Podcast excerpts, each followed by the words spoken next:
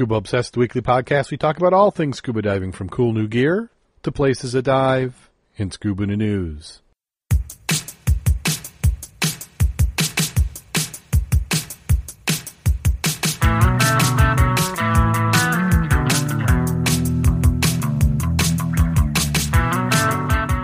Scuba Obsessed episode 341 is recorded live September 7th, 2017.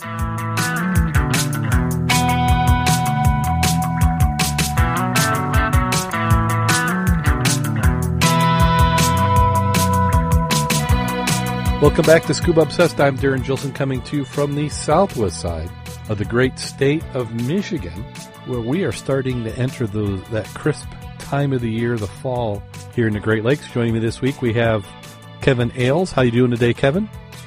I'm doing most excellent here, and it's good to be here. And how about yourself? I am doing great. Just nothing quite like this time of year. It's, it's actually, I think, one of my favorite times of the year. Uh, you know, the the summer can get too warm, the winter can get too cold, but I, I call this good sleeping and working weather. When you uh, well, and and this is also a time when we start to see the visibility improve a little bit. You know, we've already had those uh, peak algae blooms. Now we're getting a little bit cooler nights, so uh, you know we will see some moderate visibility improve in the inland waters here. So, mm-hmm. no reason not to keep diving. Get out there and go. Yeah, and and we've talked about it before, and maybe we'll do a segment a little bit later on. But if you want to keep diving like you should all year round, uh, you got to get into the water and dive now. And if you keep diving every week and address what is making you cold or not comfortable, then before you know it, you'll be into that time of year we have ice. The water starts to get hard, and you'll still be diving and being being quite toasty. Yeah, and there is technique which we will uh, you know, discuss as the season gets a little bit closer, where you can do ice dives in a wetsuit. It's not real comfortable. and, uh, it's not for everyone I, I'm going to do it this year. I, I bought it. Well, I, I picked up a, a semi-dry. I'm quite fond of, and I'm going to do an ice dive in that baby. Oh yeah. Oh yeah. So. Well, there you go. I'd like to thank everybody's in the chat room, and we are trying the Discord chat room, and it looks like it's it's passing our test. So for at least the text portion of the chat room, when we're doing the live broadcasts, this will be the avenue we go. Discord, and if you want to get a link to it Go to our website, www.scubaobsessed.com, click on the Contact Us page, scroll down below underneath the form, and we have links to all our, our social media, and one of them is going to be Discord. Uh, we may do an article once we get this ironed down a little bit more where it will give some additional details or put it on the page. But for now, you just go there and you can click and you can participate during the show. And we have people from all over. We have New York City, we have uh, Kalamazoo, Michigan, at least a couple. We have Pittsburgh, Melbourne, Australia is probably the farthest away this this week listening live. Uh, TKD Derek down there.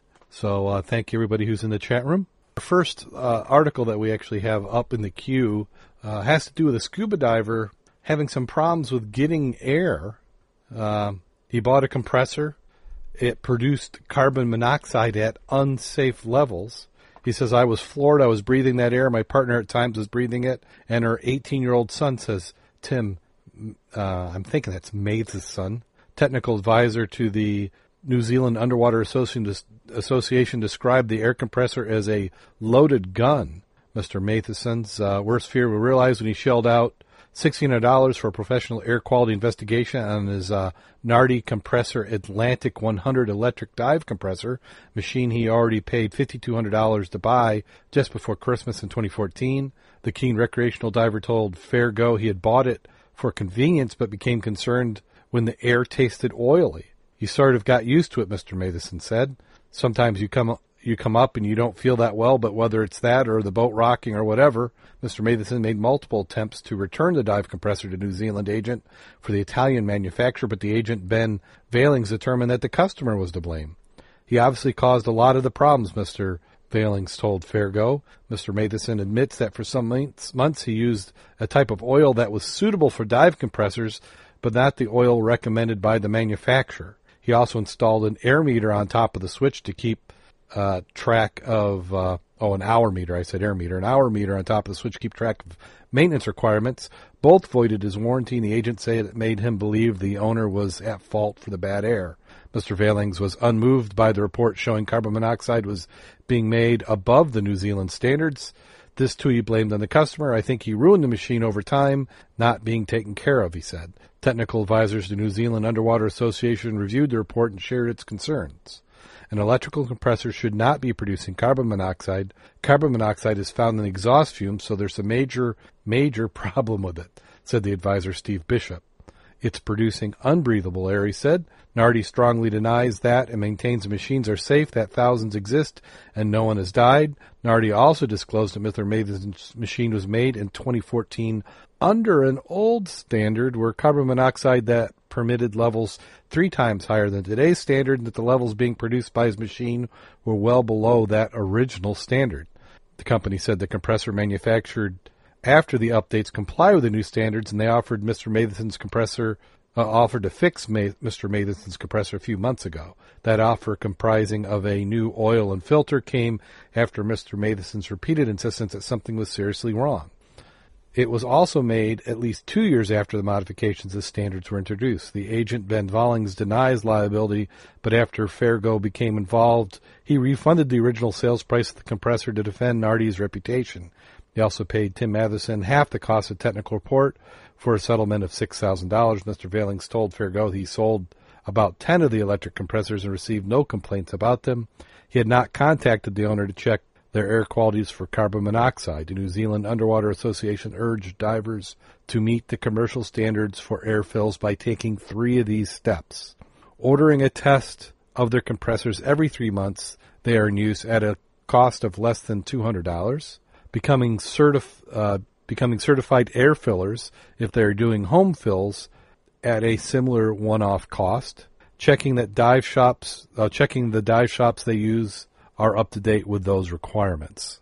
So, I mean, I think it's, I think if you're putting your own air, uh, you need to take responsibility for it. So I certainly agree with the uh, that you should get some sort of training.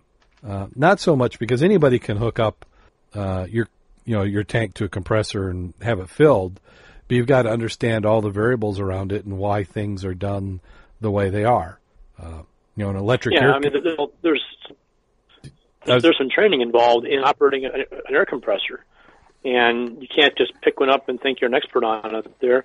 Plus, it looks like this gentleman decided to use a type of oil not recommended for this compressor anyway. He's really fortunate to get any kind of settlement at all. Well, exactly. Anytime you modify a manufacturer's equipment. And we're not just talking about opening it up or repairing it yourself. You're you've modified it. You've when you've you know they go through a lot of requirements. Uh, I'm not sure what type of certifications that compressor had, but I'm guessing being made in Italy, you know, they're following a lot of European standards, and you just don't. You know, even if you're the manufacturer and you've got a guy who knows what he's doing, you just can't add something to that compressor and still maintain all your certifications. You have to go through a process you have it uh, revalidated. They have their version of what we call Underwriters Laboratory over there, and they're certainly going to be mm-hmm. interested in, in checking it out. Um, so you certainly don't yeah, want to do well, that. He's not, and he definitely should you know, have the air quality monitored on it. There, you know, I mean, he really should have you know tested the air before he even started using it. Uh, you know, he, I mean, he's actually quite fortunate that he only was. You know, I think we may have lost you, Kevin. until we get Kevin back, I uh, I have to agree. It's hello, you there? So you get to depth. I, we, we didn't I'm, we didn't hear hello? anything from you. you you you've been gone for about okay. forty seconds. Uh, I, I think oh. the last spot that we heard from you was you saying that uh, he was lucky and that he should have it. And I'm I'm guessing you were going in saying you have it tested. Yeah, he's he's fortunate that yeah. I just closed a couple of windows here he's uh, fortunate in that he only was coming up with a bad taste in his mouth. He's fortunate he was coming up at all. Uh, I really don't know too much about the effects of breathing carbon monoxide under pressure, but I do know that breathing uh, carbon dioxide under pressure, you do experience the negative effects of that much faster. You know, at you know, at, as the atmospheres go up from you going down, the effects do impact you much, much, much more rapidly. Yeah. So, and, and, you know, and the answer, quite... and the answer your question on the carbon monoxide versus carbon dioxide is that on the surface, You know, because the, the, the carbon dioxide has uh, uh, two oxygen atoms. Carbon monoxide has one. So in the case of that, it is exponentially worse for you than carbon dioxide. It, it bonds to your hemoglobin, and it doesn't release. So where carbon dioxide it, it, you is is not something you you want to be doing, especially under pressure. But carbon monoxide can be very fatal very quickly. Uh, yeah, just just as anyone who's had their uh, nitrox certification knows, you know, when it comes to uh, dealing with how the body uh, tolerates this stuff under pressure. You know, we're all talking about, about partial pressures. You know, we, we know like that a you know partial pressure of oxygen at 1.6 can make you have seizures and and can kill you. So you know these things. You know that's why you know breathing nitrogen, which we do on the surface all the time, gives us no problem at all. But then we breathe it under pressure, and our body absorbs it, and now we we get the bends and different things going going wrong with our body from that. Uh, any of these different gases, uh, which our body ends up absorbing at, under pressure, you're going to have a lot, you know, all kinds of negative effects on it. Some have been tested, some have not been tested. So he's, he's very fortunate. All he had was orientation and a bad taste in his mouth. He's lucky up at all. Yeah.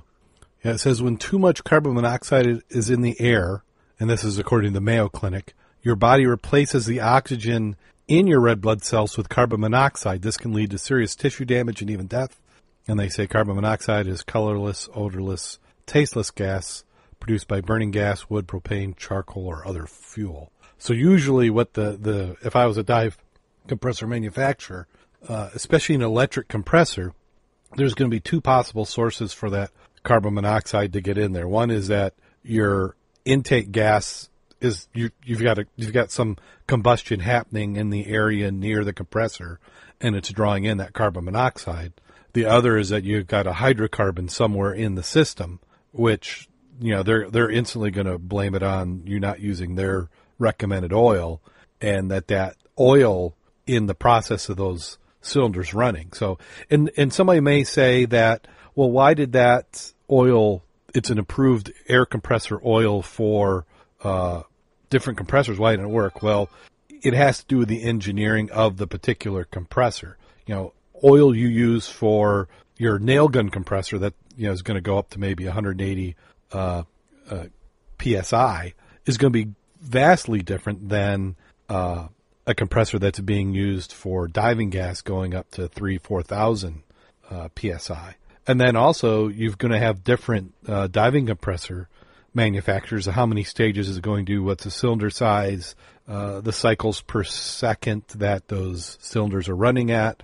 So oil that may work for one dive manufacturer's compressor may not be up to the standards another one is, and this could be the result. So he was just lucky that everything was was in that. And then also, uh, at the time of the manufacturer, according to this article, the compressor, the, the levels that the compressor was producing was what was legal at the time of manufacture, not at the time when the air was tested. So, uh, I, you know, when you take on producing your own air, uh, you got to keep up on stuff like that. You you should check and and see what the conditions are. And and to me, the warning sign: anytime you can taste anything in air, uh, that's you know you you stop doing that gas and you have tests done. No doubt, no doubt. Uh, well, I think you're supposed to have it tested like every you know. I'm not sure about dive shops, but I know they have standards that have them tested. I'm sure it's like at least every six months, if not every three months. Yeah, it, it's uh, it's it's so many hours and so much time, and it's it's usually whichever happens first, kind of like how you're supposed to change your, your engine oil. Uh, you're, you're supposed to change it, and I, I, I.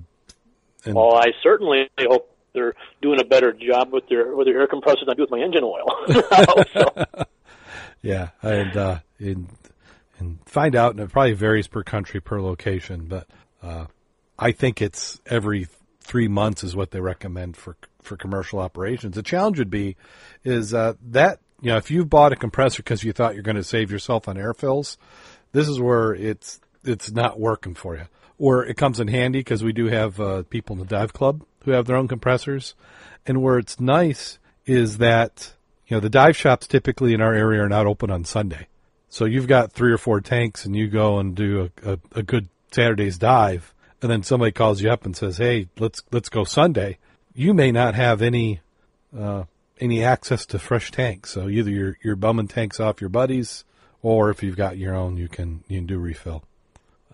And we've also seen where some of the dive club members they've they've got uh, gas powered compressors, and that makes it nice when you go into some remote locations where you can't quickly get back to a spot to have your tanks filled. Yeah, but when you start looking at the cost of maintaining your own compressor, um, you know, like Darren said, it's really not something. You're far better off going to the dive shop. But the dive shops are not making any money at all when they're charging you for those five, six, seven dollar, eight dollar fills. Uh, and when you look at what goes into their filters, into their oil, into the the air testing, the purchase of the of the compressor, uh, you know, they're making, they're losing money. Basically, they're filling your tanks because it's the responsibility of a dive shop to do that, and also they're hoping when you come in to fill your tanks, you're going to you know buy something else or you know drop off your regulators to get rebuilt or need some kind of other service there. So you know you, you don't save anything by running your own compressor. You know some of us put them together for different reasons. You know I'm putting one together uh, because I run a rebreather and I end up using a lot less air than most folks do.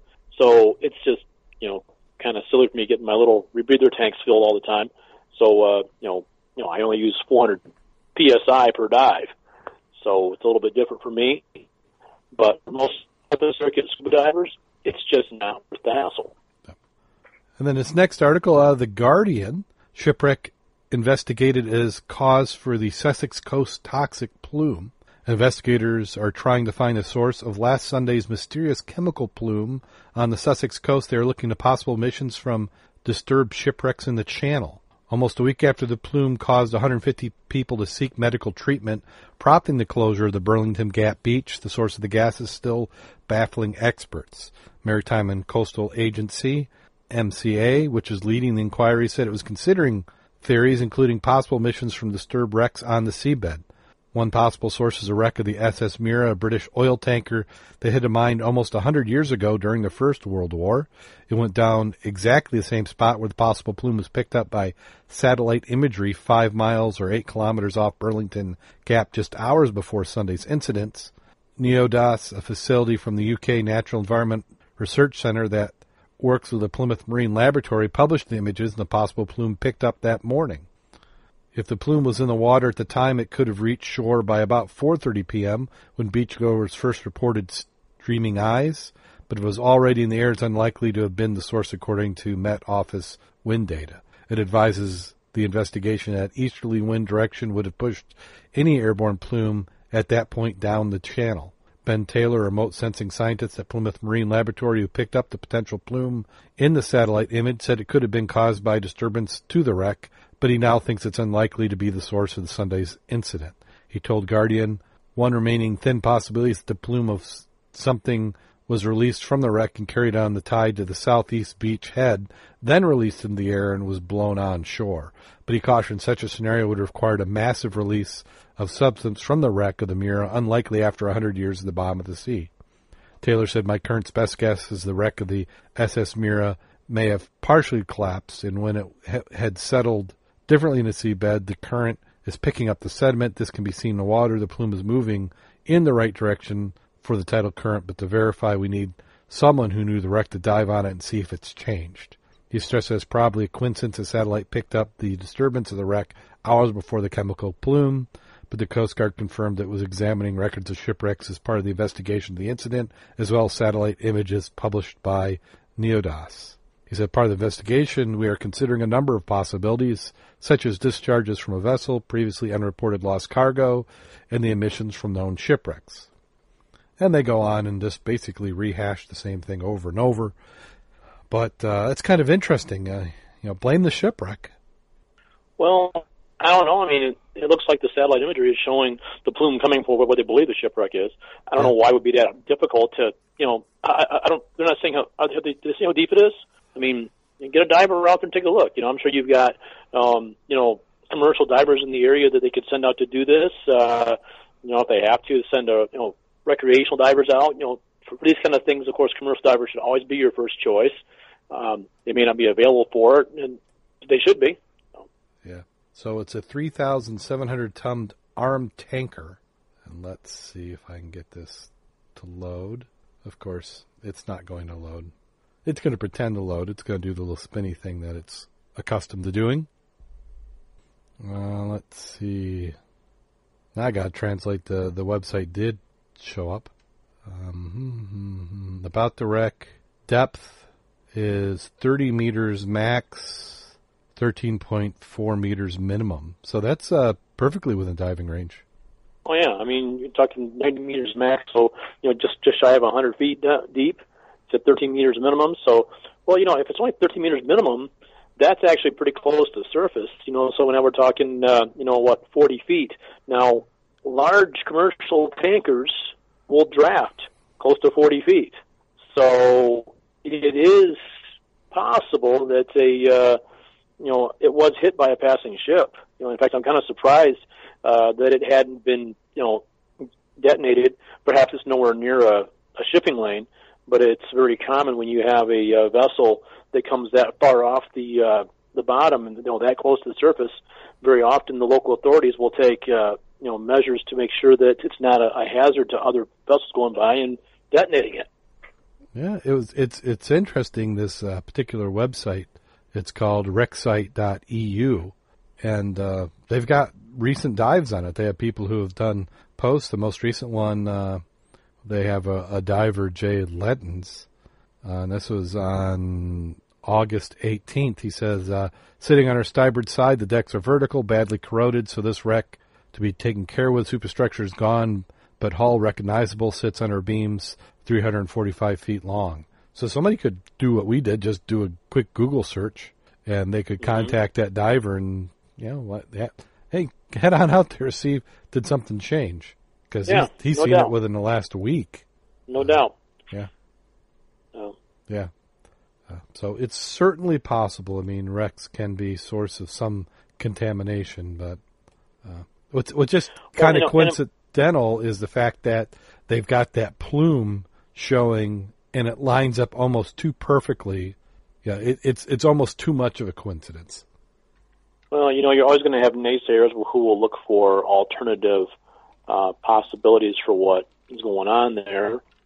But yeah, when you have the plume coming directly from the coordinates of where the shipwreck is, then yeah, let's send someone out there take a look. Uh, you know, I'm you know if you have people who are going to the hospital due to uh, you know watering eyes and burns and things, it's certainly worthwhile to uh, you know get a commercial guy out there and take a look at this thing. So. Yeah. And, and I would be surprised. What's the what's the date on this article? You know that that may very well have been done by now too. Oh, that was just this, looks like this last week. I, I, the article's long since gone in my in my feed. Uh, okay, it was it was fairly recent. Uh, okay. This, this, well, I I wouldn't be surprised if they've already got a uh, you know a commercial outfit going out there to take a look at it. So you know we had that deal here in uh, from the Great Lakes over in Lake Erie with the Argo. I believe it was uh, three years ago. The Argo was you know there was a a uh, shipwreck hunting outfit out of Cleveland area was looking for something else uh, out in Lake Erie and stumbled across a shape they recognized as the Argo, was a uh, barge that back, I believe, in 1937 went missing on Lake carrying a uh, cargo of some type of a petroleum distillate. And now it, there was a even a bit of a plume on the surface from this one. And I know that our local EPA and Coast Guard uh, worked very quickly and within, I believe it was within 60 days, uh, put together a plan and had been out there and cleaned it up and took care of the issue, you know, ASAP. So, uh, you know, and that's here in the Great Lakes. I would really be surprised if, uh, you know, they're not addressing this in a similar fashion. And next up, we have a Jefferson high grad, earns a PhD at 26, gets a Fulbright scholarship. And uh, this is all due to her love for scuba diving and biology. Uh, when growing up in Jeffersonville, Avery Scherer, S-C-H-E-R-E-R, was always surrounded by the ocean, even though she never accompanied her parents or their on their yearly scuba diving trips around the world. Uh, she and her younger brother were left at home. Uh, her father, an underwater photographer, used a Nikon uh, to capture images created he saw on diving trips. The best pictures of turtle, black tip reef shark, and eagle ray migration in Costa Rica. Decorated the family home and added to her fascination. I was intrigued because I knew it had to be exciting. They were leaving me at home to do it. At 11 years old, she earned her scuba diving certification, and 15 years later, combined a love of biology with a love for diving, earning a doctorate in marine biology. Since she's been three to four years old, she had read about uh, the underwater world. It's something that she always wanted to do. After getting her scuba certification, she went on trips with her parents, was able to see firsthand the oceans uh, her dad photographed. Where we go diving, she and I would get as close to the reef as possible, her mother said. Uh, and then that love of diving were combined with her other passion, biology. I always loved biology. Uh, uh, she gra- after graduating in 2008, she went to Eastern Kentucky University, where she studied biology with a freshwater focus. Three study trips abroad, two to Belize and one to Australia, while an undergraduate afforded opportunity to study biology in new environments and to scuba dive. I wasn't going all the way to Australia and not go diving. After graduating in 2012, she bypassed her master's degree, went straight for a doctorate at Texas A&M Corpus Christi, you have to be a little crazy to go back to grad school because it's an intense process, she said. It took five years to get through the program. The first years were spent in the classroom. After that, she spent a lot of time on the Mesocosm studies, M-E-S-C, well, M-E-S-O-C-O-S-M. Uh, the idea is you're going to try to create a small environment inside a fish tank, and you do that a lot, and you have the same or similar conditions inside each of them. It lets you manipulate things in a more controlled environment. For her research and dissertation, she raised juvenile oysters around different types of predators to learn how the presence of the predators influence how the oyster built its shell. Oysters provide a natural filtration system for bodies of water and are erosion protectors, she said. At a lot of times people are interested in the specifics of what I do, and it's an oyster reef and not a very pretty to look at. They don't realize how exciting it can be and how much is going on there, so it's fun to share with them and have people realize they're interested in this and they just don't realize it yet. Um, and then she got a you know a Fulbright scholarship after earning her doctorate. Uh, she's ready for her next big adventure in May. She learned she was awarded the Fulbright scholarship. Uh, I applied for these for one of these things, thinking it was really awesome to get. I'm sure that I wouldn't, but I'll apply anyway. So she's going to spend nine months studying lionfish, an invasive species that eat just about anything under a certain size. We weren't sure what keeps them low in their natural habitat, but there's nothing here that keeps them low, and there are vicarious predators.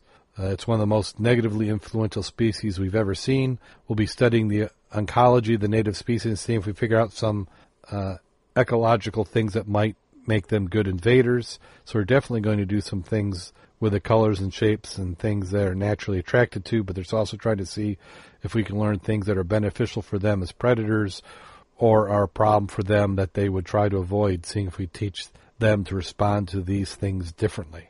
So hopefully she gets some good luck with these lionfish because we'd certainly like to see them gone. Yeah, mean, I mean, quite a few folks in Florida are going after them with a passion, but I guess the way that things reproduce, it's uh, you know, the, the best they can do is keep them at bay. They're, they're never going to eradicate the darn things. Yeah, they they they eat so much, they breed so quickly. Um, yeah, you you just have to hope that whatever is in the environment where they're natively fl- from and where there's a, a natural thing. And we've seen that up up here in the Great Lakes is that when the zebra mussels and quaggas came in, is that there was nothing that touched them or ate them, and we're starting to see even some uh, native species of fish start to decide that if they're hungry enough, they'll they'll chow on some of them. Yeah, but you know, the we saw when the when the gobies came here, you know, they basically you know, took the same environment as the uh, our, our, our local perch, and you know, wrecks which used to be just full of perch are now just full of gobies. I mean, how, how how many perch do we see on the wrecks now? You know, we'll see a couple, but you know, nothing compared to the gobies. No, no, gobies dominate the thing, and all the times I've been diving, I've uh, I was post goby, so I haven't seen any any perch myself. Mm-hmm. Well, I know uh, Rob Knoll was showing some video over to SAS one evening about how the uh, gobies uh, actually, if the mussel shells are crushed up, the gobies will actually go in and, and, and eat the uh, zebra mussels. Uh, but, the, but the gobies will eat anything too. You know, if, if you sit there long enough, the gobies will come and nibble on you too. Yes, so. I, I'm convinced they would. Yeah, I mean they're they're they're pretty bold. I mean, there's a wreck that I like over off of Pentwater called the Novadoc, which is just full of the things. And it's kind of a shame too because the Novadoc is on a nice sand bottom, and as long as you don't disturb the gobies, you've got beautiful, you know, 30 foot visibility there regularly, which is nice in only 15 feet of water. But you know, once you once your shadow passes over it, you know, you'll see the cloud of gobies go through and how they how they stir it up, and the things will follow you around too. You know, it's almost like they're you know waiting for you to let your guard down to pounce on you or something. I don't know, but um, yeah, they they're a, a weird breed of fish. I'll tell you that. Well, now we're talking about something down there in Alabama, and it's not a hurricane. It's the uh, New Venture, which is a ship is being prepped as Alabama's next dive destination. The contract has been signed, sealed, and delivered. That means something this fall or early winter, Alabama will have a new diving destination 20 miles south of Orange Beach. New Venture, a 250 foot survey vessel, is currently being prepped for deployment and will be towed to a predetermined spot and sunk as soon as the prep work is completed and the weather allows, according to Craig Newton, Alabama Marine Resources Division MRD Artificial Reef Coordinator. Right now, they're in the preparation stage, and all the tanks have been cleaned. The vessel is free of all hydrocarbons in the form of diesel fuel, oil, lube, hydraulic fluids. Now it's being moved to another shipyard to clean out the insides. That means cleaning out insulation, wiring, glass, wood, generators, and dive train or drivetrain.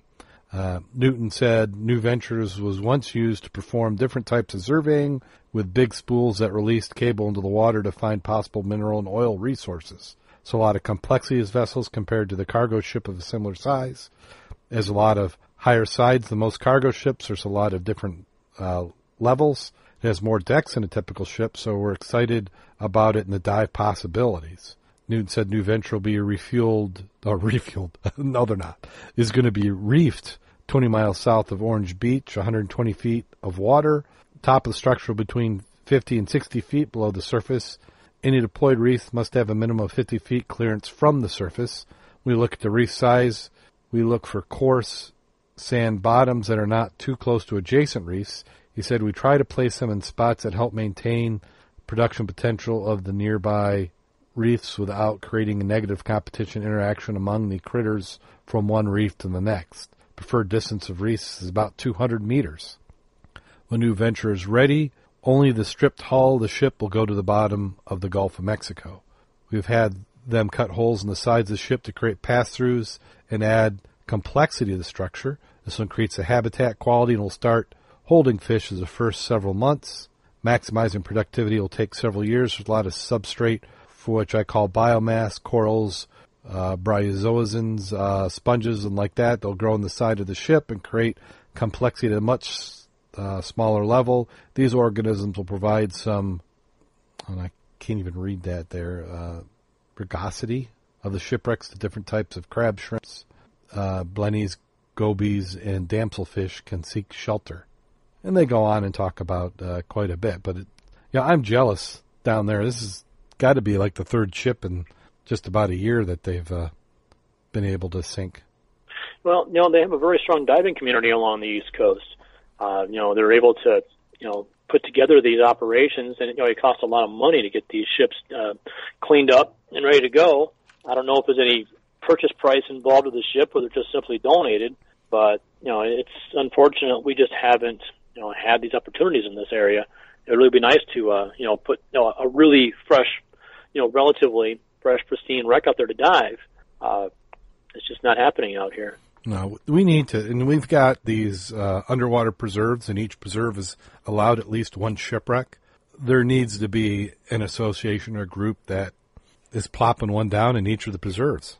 You know, work mm-hmm. with the local preserves, find some wrecks that are appropriate, and get it down there. Because uh, at the local preserve level, it doesn't seem like anybody's been able to get anything, any traction to get them. Well, no, there have been a couple of ships that were put down intentionally.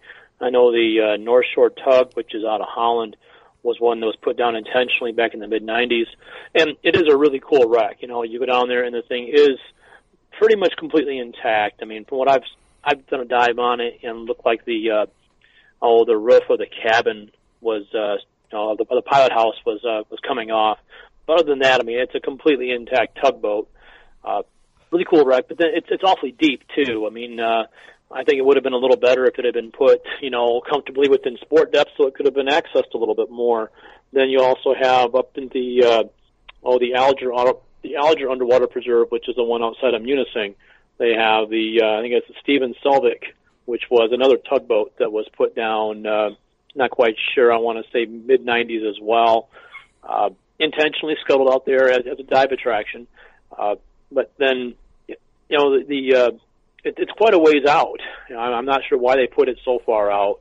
You know, because when you're looking at Munising uh, area, you're you know you're launching right there from just to the uh, west side of town, but then it, it's it's a pretty good haul to get out to the Selvick, and where you're at, you're actually out of the, out of the protection. One of the nice things that we like about diving the the um, Alger Underwater Preserve is that much of it is in a very protective cove. It's an area which you know, there can be, be quite a bit of blustery, uh, you know, high winds out there in Lake Superior. Yet because you're in between Grand Island and the mainland, you know, you have so much protection there that you can always get out there and dive the uh, the, the Bermuda. You can dive the uh, oh, there's another one I can't top my head. Uh, we dive it every year up there. Uh, it's right there, almost on the way to the Bermuda. You know, uh, you got the Herman Hettler, which is a little bit exposed, but not too bad. But yeah, that Selvick is just a long haul out there. Yeah, um, yeah. I, I, don't know. I'm I'm guessing that those wrecks were the pre-preserve system, or right about that time, because I'm not aware of any wrecks since the preserve system was put in place where uh, uh, they've they've been uh, sunk. Hmm. Yeah, I'm, I'm not sure what group did that, but yes, the the North Shore Tug out of Holland and the uh, Stephen Selvick, I think it's Steve, it's something Selvick out of um, Munising area. Those were both uh, in, intentional, in, intentionally sunk out there. Uh, you know, it, it would be really nice to get something here in sport depth, though. You know, and then in this area to uh, you know, because you know we we do appreciate the wrecks we have. You know, it's nice mm-hmm. to be able to go out and, and dive. You know, the Ironsides, which is within sport depth. You know, the bottom there is 120. You can reach the top of the boilers around like 90, 95 thereabouts. So you know, it, it is within sport depth and there's an awful lot to see there too. But it is, you know, pretty broken up. You know, the engines are still standing, but most of the wood is down. You know, you got some very impressive prop propellers and rudder there, but uh, you know, it, it is pretty pretty busted up. You know, I'm sure that particularly really with the uh, younger couple divers coming in, they would really enjoy going down to see something that's very much intact and you know very much identifiable. You know, us as veterans, it's you know we have we think it's pretty cool to go down and be able to identify this you know broken up ship. You know, okay, yeah, this is a chine, which is a you know the vertical sides of a ship. You know, here we here, here we have hawse pipe, you know, which is basically the area which the uh, chains come through to, for the anchors. You know, we're able to identify all these different pieces of the ship because we know ship construction. But then you know we get the, the new divers come down there and they kind of just see a big cool big jumble of, of, of wet wood down there don't know what any of it is. It's cool, but you know, I'm sure it'd be nice if you know they like get down there and say, "Oh yeah, that's a bow, that's a cabin." You know, I mean, that's a that's a funnel. You know, that's just cool. You know, yeah. so. Well, I would just like to see the economy in all these ports such that you could sustain a dive shop and a couple charters a little better than what we're currently able to do.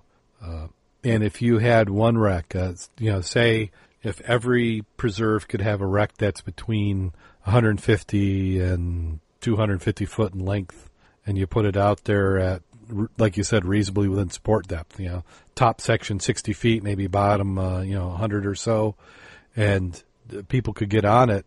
And then that way you don't feel bad about it. Like right now, we've been doing this podcast for uh, eight years, going on eight years here, and I'd feel bad about bringing somebody in who doesn't, who I don't know already appreciates the type of wrecks we have. Cause it's, you'd be in the area, you go down. If I, as, as much as I love the Havana, uh, you have to really appreciate what that wreck represents and what it's going to show you. Uh, somebody who's used to seeing bright, shiny, colorful fish in the tropics, and you talked about about a shipwreck, and you you show them that right away. I mean, they, they may not appreciate it, but when you see something, well, yeah. Yeah, when you see something that looks like a shipwreck, uh, you know that's much more interesting. And then you then you create that economy, and you get them on the second or third dives. If you have a weekend, you know one of the one of the wrecks, uh, you know, being on uh, the Havana, the Rockaway. That's that's not bad, but it, that's just, that's not the only reason you would you'd come up here. Yeah, I don't. It's just uh, you know those wrecks you're mentioning, the, the Havana and the Rockaway. Uh, you know those are you know quite shallow wrecks. I want to say they're like right around 60. You know I think the Havana is 55 feet, the Rockaway is 65 feet. You know, so these are wrecks which are pretty battered by the storms and things. You know, as, as people become more experienced divers and are comfortable going deeper and deeper, you know, we do have better and better wrecks. So the, the, the deeper you get, the more intact you get. Um, you get out, you know, out to like 140 feet, out like where the uh, Thomas Hume is. Now, now we're talking outside of sport range to the bottom, but still, you know, the, the you can reach the decks on the Hume on 125, so you are still within sport depth. And you know, you often had great visibility out there. You know, I was out there last. We had 80 foot visibility. You know, I know we had a group out there a couple weeks ago, and they had about 40 foot visibility. I know some guys out there last week, and the visibility was down to about 15 feet. Uh, you know, still very much identifiable things down there. Uh, but then you, you've got to go deeper. You've got to go further out. You know, we, we do have other things. Uh, you know, like up in the uh, the UP one we mentioned a little bit ago was the Bermuda in a very, very you know, sheltered place up there by Munising, and now we have a you know intact you know Civil War vintage schooner in only 30 feet of water. I mean, then you know the, the mast and the rigging is gone, but the hull is completely intact. This is a wreck that if you're qualified, you can do a full wreck penetration. You can drop down in a cargo hold and, and one cargo hold and come out another because it, it, this has a completely intact hull, uh, hull here. You know, and, and that's right there within sport depth. You know, we do have, you know, other wrecks around which are really cool to see within sport depth. Uh, you know, you got the Novadoc, which is over off the um, the uh, Silver Lake Dunes over by Pentwater. You know, very much intact wreck. Well, it's it's broken in half, but it's very identifiable. Bow and stern, they're only 15 feet of water. Uh, you know, you've got I don't know, not from Novadoc, you've got the Ann Minch, which is kind of hammered and smashed, but really cool. You know, we're talking a storm, a ship that went down in 1940 and it's just been beaten and had the snot beat out of it by the storms come through, you can still identify what you're looking at, but it looks like the, the hammer of Thor just beat the snot out of this thing. Uh, I should be a little more reverent because yes, there were 27 gentlemen that lost their lives on that ship as well. So there's a pretty sad story goes with the Ann Minch. Um, you know, but you know, it is part of our heritage and our history here.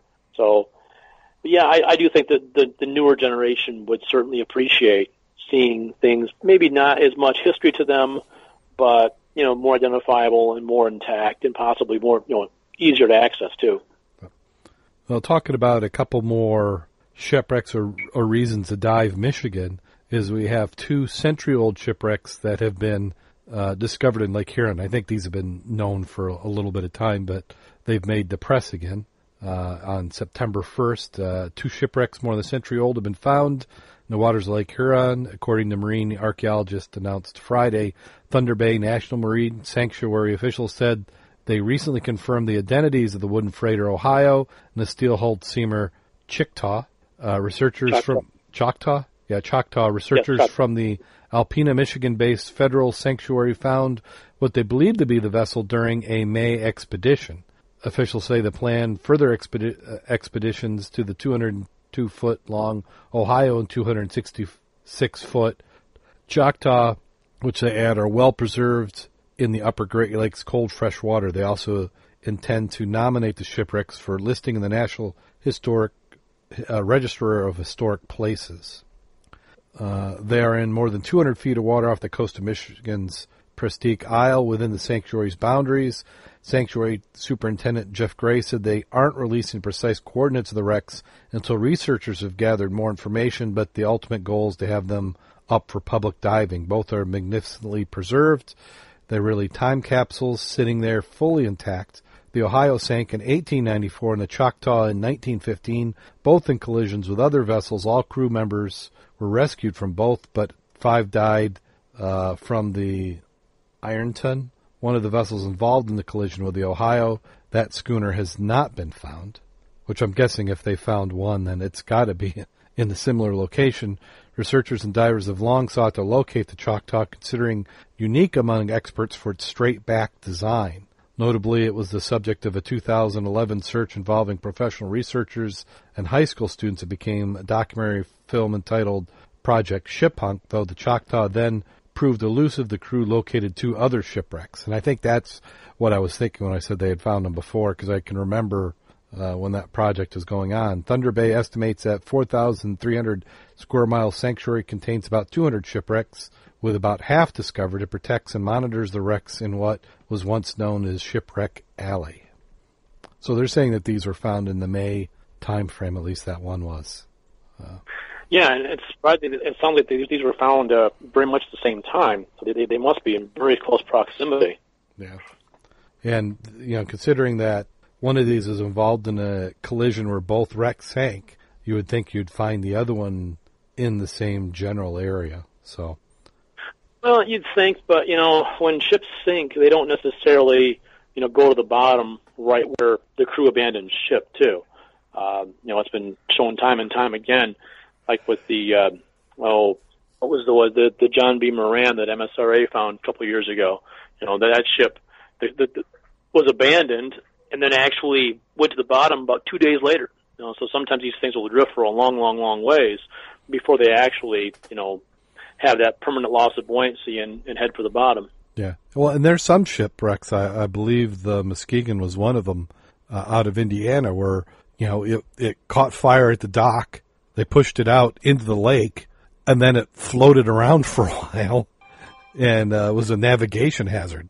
So uh, yeah, yeah, yeah. The, you know, you've got when you've got something that's that's uh, neutrally buoyant, uh, you know, it it can go all sorts of places.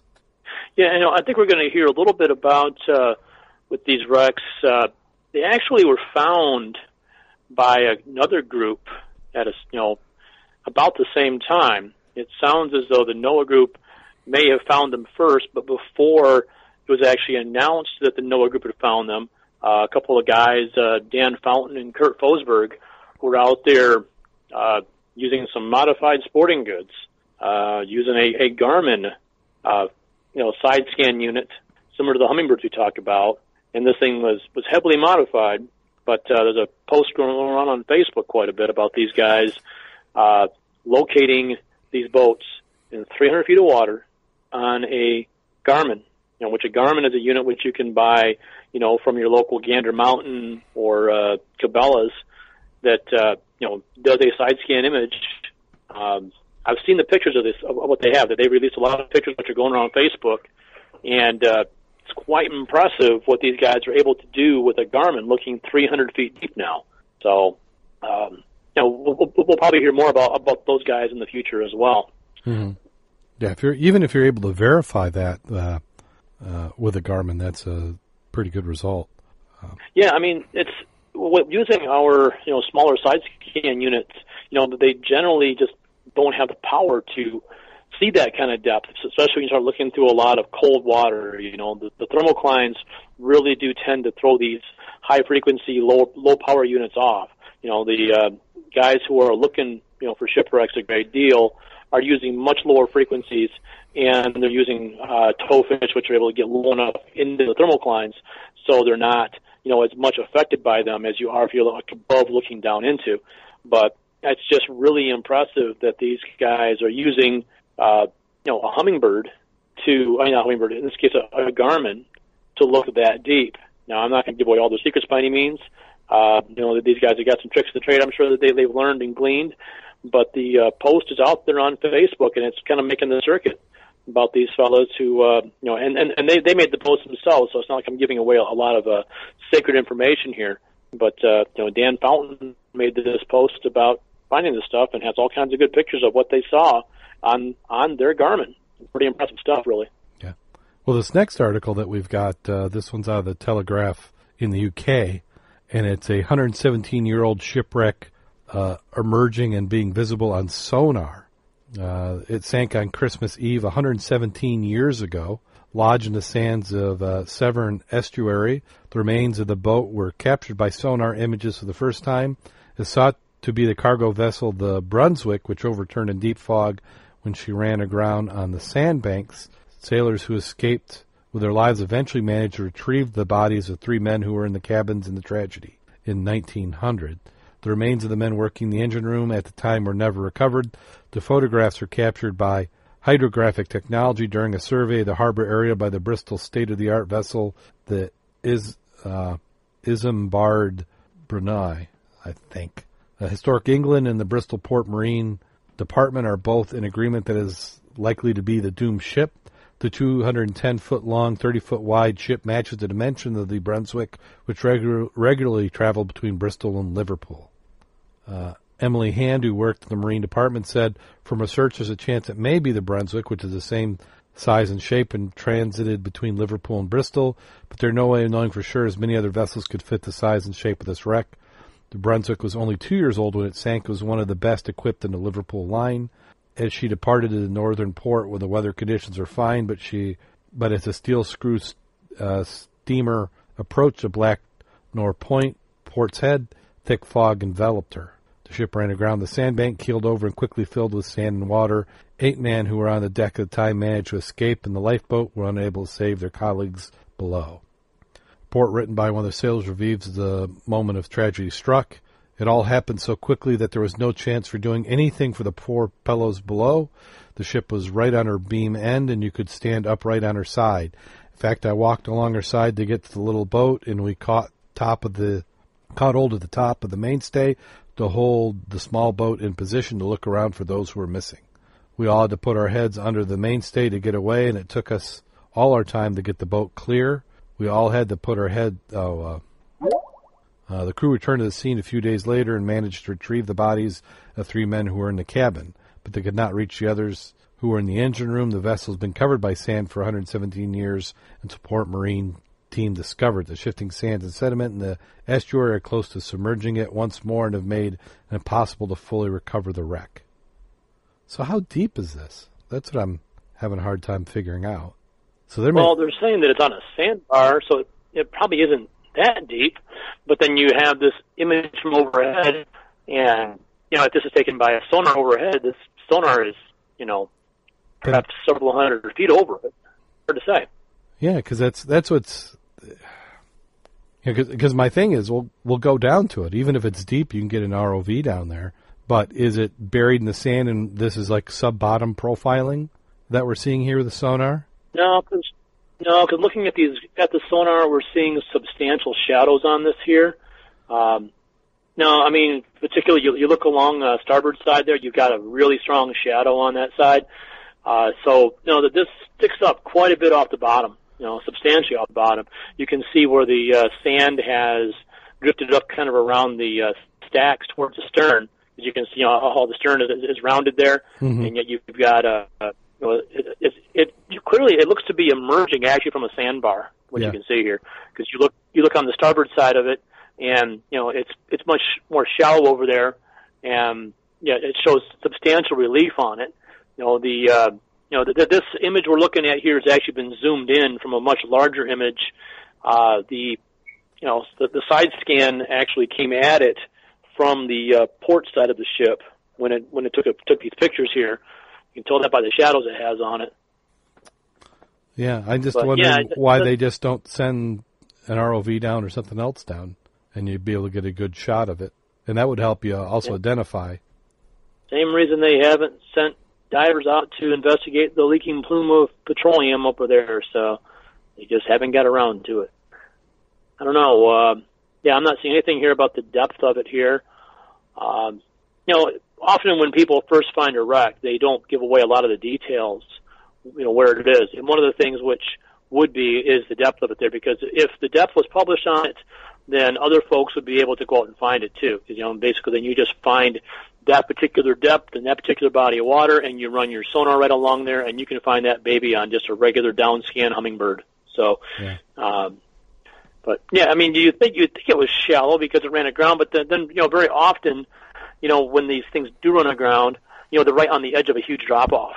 You know, we've been seeing a lot of stuff on Facebook lately about, uh, you know, Great Lakes Shipwreck Explorers have been has been up around, um, you know, diving the Gunilda up there in Lake in Lakes Lake Superior and that's a wreck which the guy ran aground on a reef that was only three feet below the surface and actually just about brought the boat out of the water. But then when they pulled it off the reef, it settled into 270 feet of water right next to it there. So, you know, we do see time and time again where these sandbars and reefs are. They're right on the edge of massive drop-offs. So, you know, yeah, they're not going to tell us how deep this baby is, at least not yet. Yeah, and it probably depends on what their intent is for it. Are they just hoping that sand covers it up and nobody knows where it's at, or are they going to make this an actual uh, location where sports divers are going to be able to get in and take a look at it? Well, and you know, and we see this quite a bit in Europe and uh, in Canada too. Uh, that when you have a wreck which still contains remains, uh, there's much more of a hesitancy to open it up to divers. So, you know, I don't know that this, uh, you know, that they're saying that there's potentially three men still in the engine room of this. So, uh, you know, it, it may not be opened up to diving. We'll have to wait and see on that one. Yeah. But it's nice to see uh, if you look at that first image and then uh, that second image, um, the sonar scans. It's it's nice to see the resolution they're able to get. Yeah, but you know, it does say in the article that the uh, you know, sailors who escaped with their lives eventually managed to retrieve the bodies of three men who were in the cabins after the tragedy in 1900. So I mean, if they're, they're correct on that statement, then the guys who did the recovery, you know, they weren't hard hat divers; they were the sailors on the ship. And if you got the sailors on the ship who are going back after their comrades, then you know they're not diving especially deep for it. Then you know they probably only went just you know you know snorkel depth, you know, no more than twenty feet deep to pull these folks out. Yeah, they so, they were familiar with the ship. They wanted to get them out probably for families and and personal reasons. But I it sounds like this was much shallower after it went down. And then, like you said, I think it probably, you know, storm, wave action, whatever, brought this to rest a lot deeper than uh, where it was originally. Yeah, well, well, on one of these pictures, it's pretty clear that along the starboard side, it, it is on the edge of a significant drop off. So, you know, who knows how far up that embankment goes or how, how far up it went back in, in 1900 too. I mean, this could have been substantially eroded since that time too. Mm-hmm. Yeah, hopefully we'll get some more information later on down the road. We'll keep an eye out and see what we can find. Um, I do love these sonar images here. I kind of wish that we could. Uh, you know, there's a, the one which you have overhead has some details to it there. Um, trying to decipher the, the the bar graph on the side that shows a scale rating from 5.3 to uh, 15.0. Uh, that might be depth. But you want to bet that's depth. Well, looking at this, yeah, that's going to be depth because when you look at how the sand is laid out there, it's it's not hardness. Yeah, that's depth. So this 5.3, 15.0, it's like say, it's some kind of a scale of depth here. Is that in, it might be meters? Um, well, you've got what, potentially meters, fathoms, possibly. Yeah, but you know you're not seeing sonar operating in fathoms. I mean, you, you, it's it, it's operating in you know in feet and feet and, and feet, or, or in this case, be in Europe, it could but will be in meters. So, you know, I, I'm I'm going to hazard a guess to say because you know it's showing 5.3 at the high point in the red, and we're seeing a little bit, you know, at the top of the cabins there being that red, and I'm betting that where because it shows 5.3 as opposed to 5.0 that what we're seeing here is the uh, scale of what this image represents. So we're seeing depths here varying from 5.3 meters to 15 meters. That's my guess I'm, I'm putting in here. Uh, I'll bet when the ship ran aground, it was on top of the sandbar. Over the years, it settled down a little bit. Currently, the high point is 5.3 meters, you know, so we're looking at about, you know, 18 feet is the high point. That's my guess. Um, although that doesn't quite jive with the perspective we're getting with the sonar. But then this may very well have been uh, scaled down too. I don't know. I mean, I don't know. From the perspective you get, you think that you're flying well above it, but you know, hard to say. Really hard yeah. to say. Yeah, we'll we'll just keep an eye on it, and hopefully somebody, if you know, drop us a line. The show at scubaobsessed.com would certainly like to see if anybody's had a chance to to find more information out or even actually get a chance to dive on it. And then we have one final article, and I'm not going to read the whole thing because it's kind of a long form, but uh, it's talking about uh, somebody who's building a submarine, uh, the mini sub. They say only four vessels can reach 3,000 meters, and they're all owned by governments. Stockton Rush is a building a private mini sub that will be modified with PlayStation controllers, a cockpit tablet straight out of Star Trek. And uh, this is an article that we'll have in the show notes. Uh, thanks to Jim Billings for getting it up. And while I'm thinking of it, hopefully Jim Billings uh, he's he's in Florida and he survives this Hurricane Irma. You know, our, our thoughts go out to everybody who did uh, Hurricane Harvey, and then you got Irma right on after it. Uh, so hopefully he's able to dodge that one. Uh, but this this submarine, it looks pretty cool. So go ahead and take a look at the article and and geek out over it. I'm I'm I'm certainly going to spend some time going through it, but uh, much too long form for us to cover in any depth. I thought Mac might might love it. He always wants to to get one of these. So that will do it for Scuba in the News. Uh, I'd like to thank WRVO Radio for putting us on the air one more season. If you like hunting, fishing, the great outdoors, you're going to love to listen to WRVO Radio. Go to our website, www.scubaobsessed.com, scroll on down to the bottom, and we have links that will show you how to uh, listen in. Did I lose you, Kevin, or are you still hanging in there? No, no, I'm staying here. I'm okay. right here with you. Yep. Okay. Well, we had uh, talked a little bit about uh, before the show on uh, you know trying to get some some action. You know, we've said that we don't talk about politics on the show, but we're no, normally when I say that is we're limiting the discussions because you're not going to change anybody's mind. Uh, you know, politics has become more of a sport than actually any other activity. So it doesn't matter what side you're on.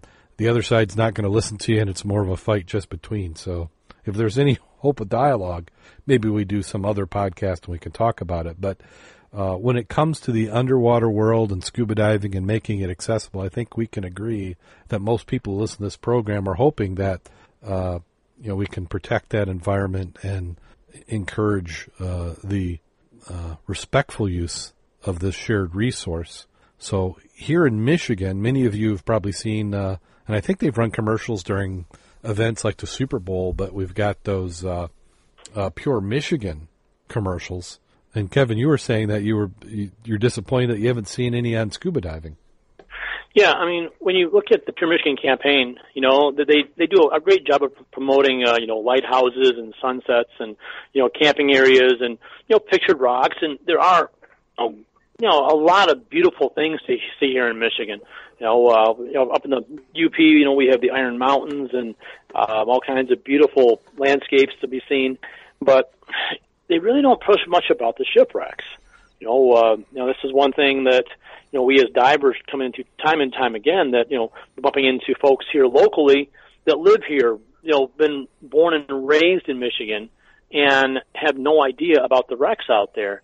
And you know, it's it blows my mind. You know, we see dive shops, you know, really struggling in this area. You know, I mean, yeah, we we have some some diehards that have been around for a long, long, long time. You know, but no one's making a, you know, it, it, no one is killing it owning a dive shop. You know, people that own dive shops, they do it for love of the sport. They do it because they want to get other people involved. They do it because they they want to, uh, you know, work in an area which they enjoy. But you know, they're not making big money doing this here. You know, when you look at all the costs of, you know, running the compressors we talking about earlier, or you know, the liability and everything involved in, in running a business here in Michigan, you know they're, they're struggling. You know, uh, you know we don't have that many dive charters around here. You know, when you look at what they have, uh, you know, down in Florida and on the coasts, you know, they have the support where they're able to, uh, you know, sink these large vessels to make more and more dive attractions. We just don't have that here. You know, we'd really like to see more people get involved with the diving community here. And you know, you like I say, back to the. I just posted some links into the uh, chat room for the uh, the, the, the Pure Michigan website, which is uh, michigan.org.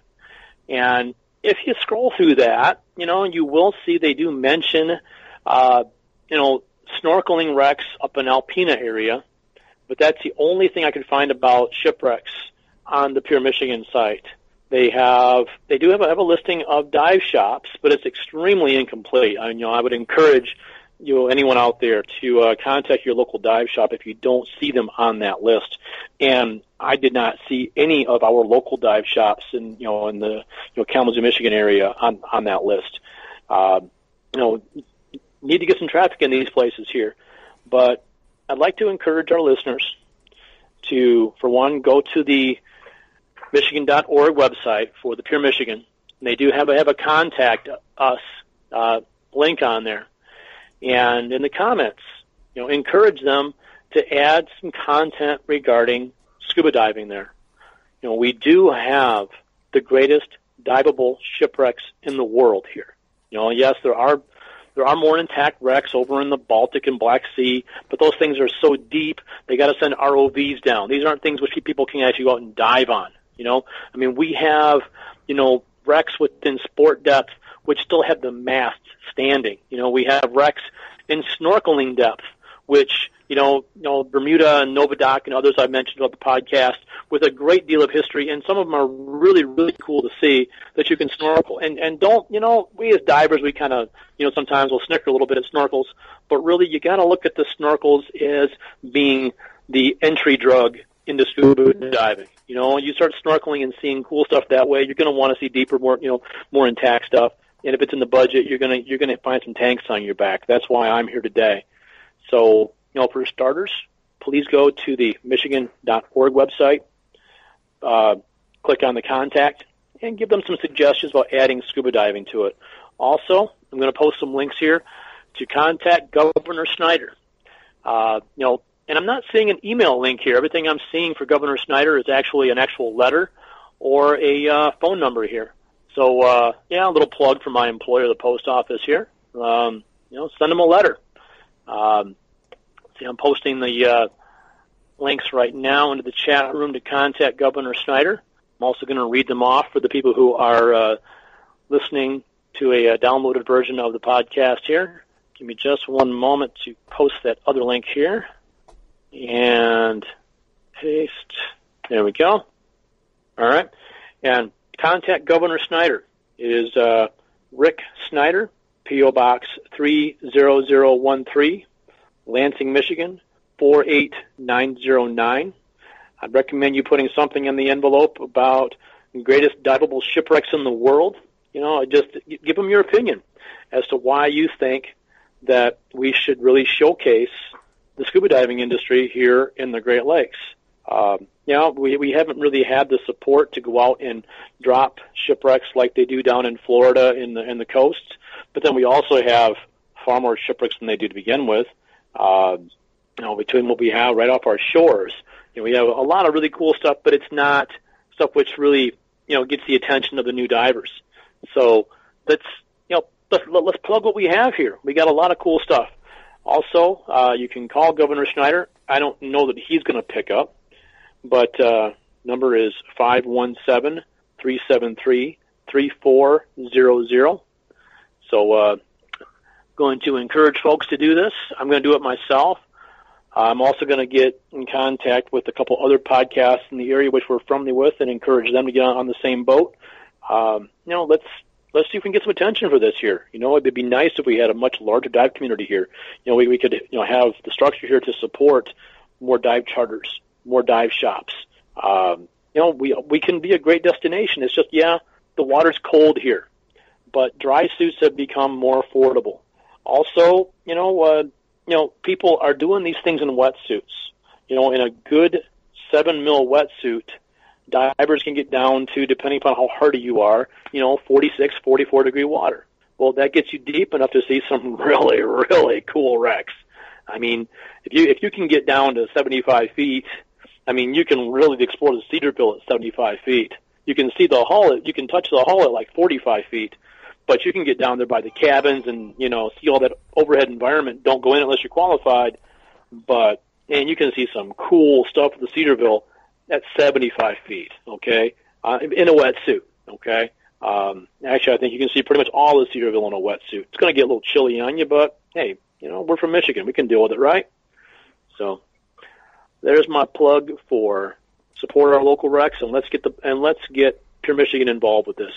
Yeah, I, I think it's a worthy effort to get the state to to take and do some recognition. I do remember uh, people who've listened to other podcasts, uh, such as Diver Sync. He used to, for the first several years of the of his program, would run the Pure Michigan campaigns as if they were paid commercials. And uh, he did have one that did, in the laundry list of things you could do, uh, it did mention scuba diving, but that was the only one I heard, and it, it wasn't super prominent. It was like, oh, by the way, you can scuba dive. Yeah, I mean, you know, and like I said, the Pure Michigan website does mention, you know, a little bit of, of snorkeling shipwrecks in Thunder Bay, um, but doesn't doesn't say anything about scuba. You know, it, it mm-hmm. does mention some, you know, some of the, of the dive shops, but it's nowhere near a complete list. Um, you know, but you know, and there's nothing wrong with snorkeling. You know, snorkeling is the gateway drug. It it, it, it does get you hooked on the you know on seeing the wrecks, but uh, you know, we all know that if you want to see you know cool wrecks, the deeper you go, the better they get. So. Well, cool. Hopefully, so that was uh, the homework I. Yeah, you got you got your homework assignment, so get to it. and this will not this will not be graded. Participation is is voluntary. So uh, yeah, we're doing this on the honor system, folks. well, let's see. We're to that time of the show where we'll talk about some scuba diving. So, Kevin, I see that you did uh, put some miles on the vehicle and hit a few different locations this last week. Where did you get wet? Well, let's see. Um, I got to Lake Superior and did a bunch of shore diving up there. That was pretty cool. Um, you know, there's some nice stuff to see up there. You know, there's a uh, there's also a pier up there, which I'm going to do my best to get added to the uh, Marquette Underwater Preserve as a uh, dive a dive location. There's a uh, pier right by Big Bay, uh, Michigan, which is about oh, 30, 30 minutes north of Marquette, and it's a uh, you know, you can see it on Google Earth. You can do a really nice shore entry there because it's a park, and you can just park your vehicle, walk down the water, which is only about you know 50 feet from the parking lot, and you know I, I'm going to have uh, if, if I can get the, the site added to the uh, Marquette Underwater Preserve, I'll have the GPS numbers added to it. If you want to see it for yourself, you know, you go to uh, Google Earth, look up uh, Squaw Beach or Burns Landing, or Big Bay, and it's kind of on the uh, western shore of Big Bay, and you know right there just to the west of the uh, there was a U.S. Army Corps of Engineers style pier sitting there. Uh, you go just to the west of that, you know, probably I don't know, 800 to 1,000, eight, about 800 feet west of there. You'll see it right there in the water. You know, it's this massive old industrial pier sitting down there, and you've got all kinds of cool artifacts. So you've got you know all kinds of steam engine pieces. You got uh, you know power takeoffs and oh um, you know I haven't seen a complete boiler, but I've seen all kinds of plumbing and stuff down there. And there's um, a fair amount of ceramics, nothing intact. I haven't come across a single intact plate. Um, everything's pretty busted up by the ice and rock action down there. But uh, get a number of dives on that, documenting that a little bit more. There is a uh, an old coal cart coal cart down there, like a mining cart, lots of railroad track, and you know it's kind of you know we talked about going out to Gilboa and different you know sites around here to dive. Um, totally historic version of like Gilboa or uh, you know the uh, you know the Ross Park we dive here in Kalamazoo. So uh, you know right off the shore, nice easy shore dive up there in Marquette. Also went to Alpena and uh, Dover Wrecked. I'm not going to mention here. Um, I'm not going to encourage our folks to go out there because it's kind of a bit of there's a, a little bit of risk risk involved with that one. But uh, you know, if you can, if you do get a chance to go to Alpena, there are some really really cool wrecks out there. Um, lots of historic stuff, stuff in sport range, stuff in snorkeling range, uh, stuff in tech range, all kinds of cool wrecks out there. So, it's kind of a shame we haven't got Jim on tonight. Uh, I understand Jim and Bob Sweeney were up there at the Straits diving a lot of really cool stuff. You know, they mentioned uh, being on the Cedarville up there. They were diving the. Um, they got out to Barney out there off of uh, by Rogers City area. They, um, I don't think they got to the ward. I want to say I'm not sure about the Eber Ward. Oh, you know, they, they did, did a number of good wrecks up there. I'm kind of bummed Jim's not here tonight. Yeah, I think I, you know, I know he's out doing the Thirsty Thursday dives, so hopefully he'll get a chance to to get in here in the next couple weeks and, and talk about some diving. Uh, well, I did not get wet this last week. I did get into a dive shop. uh, which I consider to be a major accomplishment. I, I stopped down at Wolf's and took a look at some of the BCs. I, I think mine is, uh, it was really well used when I got it, and then I have put a heck of a lot of use on it. And uh, just some of the issues I had in my last few dives, I think, are just an indication that it needed to be replaced. So I stopped in there today and uh, picked up a BC for me to try out, and so I am planning on getting out into the big lake if it doesn't if the weather holds up this Sunday. So end my dry streak, extended dry streak, and uh, hopefully get a, get on to uh, some sort of wreck. There's some talk of maybe getting out to max wreck because uh, when Jim and I were talking uh, earlier today, we don't think anybody's been out there in the last couple years. So uh, yeah, I saw I saw some talk on Facebook about that. Uh, looking like Sunday they may be heading out there. Hopefully the weather complies with that. Yeah, yeah, hopefully. So uh, if that works out, uh, hopefully we'll get something. So that's uh, slated for Sunday, and uh, that'll be something we can talk about next week. Yeah. You ready for a shipwreck of the week? Yeah, I am ready for a shipwreck of the week. If you've got one, go for it. Yeah, I have one here. Yeah, sorry, folks. I was kind of slacking off last week here. Um, kind of caught me a little bit surprised, but uh, talk about a newer one here. And it looks like the numbers for this one were just recently posted here. We're going to talk about a, a, pretty new one uh, called the Pizzazz. The uh, Pizzazz was a uh, cabin cruiser, which uh, local captain, commercial captain, was by the name of Tim Marr, was bringing it across, I believe, from Milwaukee up to northern Michigan here see if I can find the actual text that discusses it. Uh, Tim Marr is no stranger to shipwrecks. He owns Advanced Scuba, a dive shop in Holland, Michigan, where he teaches diving and operates a charter service that takes divers to explore the numerous shipwrecks lost off the shore of western Michigan. But Tim never expected to be shipwrecked himself. Uh, I'm taking this information off of MichiganShipwrecks.org. This is MSRA's website. Uh, see, he was basically bringing a 1966 Chris Craft Constellation uh, from its port in Saugatuck, Michigan, to Charlevoix, Michigan. He was out in some waves that were supposed to be one one to three foot, but they were building a little bit higher than they expected. Uh, unexpectedly, he heard a large crack, and the boat started to lift, and it was taking on water. He had his son with him, and they quickly grabbed life preservers and abandoned ship just as the ship was going down. Now, this is a boat which we we even have some video of the ship sinking. If you go to uh, you know MichiganShipwrecks.org, look at found wrecks, you'll find the Pizzazz on there, and uh, yeah, we even have a video of this boat in the process of going down. Now, this was not like a commercially built ship. I mean, it, it was built by professionals, but it wasn't built, you know, to haul cargoes and you know big industrial heavy du- heavy heavy duty built boat here. So this is a boat that, even though it went down relatively recently, is coming apart pretty fast. You know, uh, there are some pictures here on the MSRA page. Uh, the, the boat being dove shortly after it went down, and it looks completely intact and has the name across the stern. But divers have told me that people who've dove it recently, you know, the thing is getting pretty laid open now.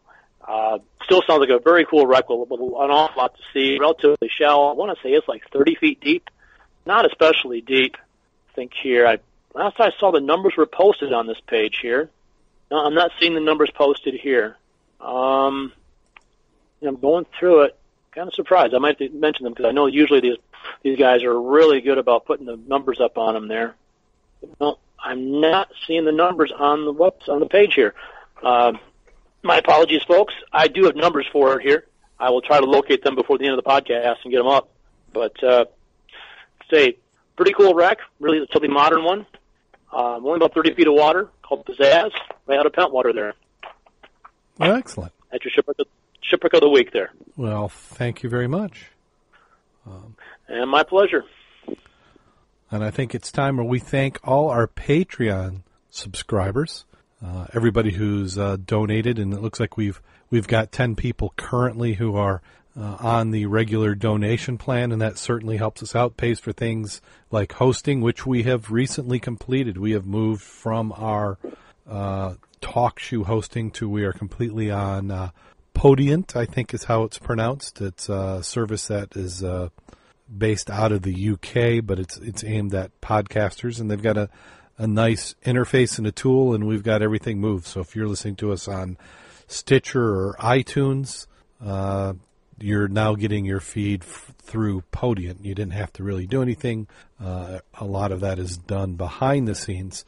Uh, but we've also updated some things. So if you go to our website, www.scubaobsessed.com, and uh, you are, say you're a first time listener and you want to get subscribed, we've got some links on the right hand side of the menu. You can subscribe through iTunes. We love those five star reviews. You can subscribe to us on Android. Uh, you, you, can have an email sent to you every anytime a new episode is posted. You can listen to on Google Play, on Stitcher, on TuneIn, uh, and then there's some even some talk of us getting added to the Spotify. Uh, so there's a variety of ways. So just about any way you want to listen, uh, you can you you know go on whatever mobile device you have, download your favorite podcasting app, and uh, very worst case, you you can subscribe through a, our RSS feed, which we have links to. Uh, and we have been so let me let me see here. Uh, we'll load. Uh, I'm going to load up Podiant, and uh, some of the some of the things that's nice about the service is that it has uh, totaled up some of the numbers that we have. I haven't. I didn't have a chance to see it like this, but you're looking, and we are on episode 341, and uh, we average at least 40 episodes a season, and uh, some some seasons we've done significantly more than that. Uh, so, uh, as I stall as this page loads, but uh, Kevin, you have any idea since we started recording? We're on our eighth season. How many minutes of audio that we have created? Oh, I could only answer to guess. Uh, see, we got 344 episodes, and I think we're averaging about 90 minutes an episode. So, uh, I don't know what's that come out to, uh, about uh, 3,400 minutes. Yeah, we've we've got 22,000 minutes of audio. 22,000 minutes of audio. Yep. Okay. is what we've we've done. So in the short time we've been collecting statistics on Podiant since we changed the feed about a week ago, the amount of uh, minutes listened is uh, 245,000 minutes in the last week and a half. Is how Wow. much is how much time. So we have wasted a lot of I I don't know we can, shouldn't call it wasted. We've consumed uh, mind share uh, of people, and and we certainly appreciate it. And it, it, it's humbling to see uh, how much people are are listening to the podcast and the extent we've got, which was evident in and having people all over the world just in the chat room. So we we certainly appreciate you and the effort that. Uh, uh, people put into to listening and following and contributing, and uh, especially our Patreon supporters. So Vanessa Homiak is at that Dive Nitrox level, and she gets a shout out every week, provided I don't do something brain dead and forget to to mention it. But if you think this show is at least worth a dollar, we could certainly use your support to keep us going. As you see that we uh, continue to expand and try to improve this this program, and we've got some things coming down. Not that we got the migration. I spent much of last weekend clicking and updating because I, I broke it into seasons. We had it just you know one to whatever, and because we had bonus episodes, it messed up the system as it was migrating. So I had to go an episode at a time and, and fix some stuff up, and, and we'll continue to do that. And then this week I've actually been going through. If you ever spot uh, we're missing images or anything on the website, just drop us a line. You know, we got the contact form, uh, and that will get to us. Because I discovered that when uh, we had migrated web hosts, there were some images that didn't make it, so I'm going back and, and adding those back in. So if you went to an old episode and you couldn't see the image that was in the top, you should go back now and take a look because it should be there. Uh, and if you you know always like to follow us on Facebook, facebook.com uh, forward slash Scuba Obsessed. We're on Twitter at Scuba Obsessed. You know, of course, our website www.scubaobsessed. So thank you. And, uh, and if, we haven't talked about the fan map in a while. Um, you know, go to the website, uh, Scuba Obsessed fans will have a link, and it'll, you can put your pin in the fan map, so you can show everybody where you're listening from. And we've, you know, we'd, we'd love to eventually get somebody from each country, each province, state, or uh, area from within those countries uh, in that fan map. Well, you have anything you want to plug, Kevin, before we get on out of here? Well, I want to encourage all of our listeners to uh, use their local dive shops. You know, we all like to get those deals online, but those deals online aren't going to aren't going to fill your scuba tanks. Also, uh, keep on using your local uh, uh, libraries. Uh, anytime you get a chance to uh, give them a little bit of money in the local millages and whatnot, do what you can for them. Uh, so those are my plugs for the evening here. I want to apologize to our listeners. I'm really trying to scramble to have those numbers for the pizzazz I mentioned earlier. I know I've seen them online, gone through both of my resources here, and I'm not seeing them. So, uh, apologize. I know the numbers were, I'm pretty sure they actually were on MSRA's page at one time, but for some reason or another, they have been taken down. So, I'll take a look at going on with that. It's super secret now. Yeah, yeah, I thought they were up here. I may have saw them someplace else. I know I was pretty good about sharing what they have. So yeah, and then you know, like like anything, they've they run into the same things we do, where uh, you know human beings maintain the website and things get moved around, and uh, you know, stuff that was there can suddenly not be there. So uh, I think it is that time of the show. Are you ready? Bring it on. Okay, and. Um, supposedly this it has the idea that this is about me, but I don't remember the event. Maybe it will come to me as as we go through this. But it said uh, diver Darren once lived on a quiet rural highway, but as time went by, the traffic slowly built up and eventually got so heavy and so fast his free range chickens were being run over at a rate of three to six a week. So diver Darren called the local police station to complain. You've got to do something about all these people driving so fast and killing all my chickens he said to the local police officer. Well, what do you want me to do? asked the policeman. I don't care. Just do something about those crazy drivers. So next day, the policeman had the council erect a sign that said school crossing. Three days later, diver Darren called the policeman and said, You've got to do something about these drivers. There's, the school crossing sign seems to make them go even faster. So again, they put up a new sign. It said slow, children at play. They really sped up then. So diver Darren called and said, Your signs are no good. Can I put up my own sign? In order to get Diver Darren off his back, the policeman said, Sure, put up your own sign. The phone calls the police station stopped, but curiously got the better of the officer, so he called Diver Darren. How's the problem with the speeding drivers? Did you put up your sign? Oh, I sure did. Not one chicken has been killed.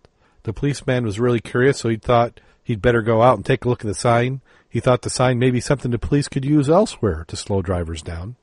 So he drove to Driver Darren's house, uh, and then Here's the sign that he observed. Nudist colony, slow down and watch for chicks.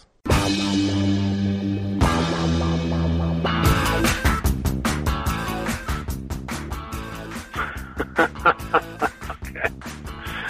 All right.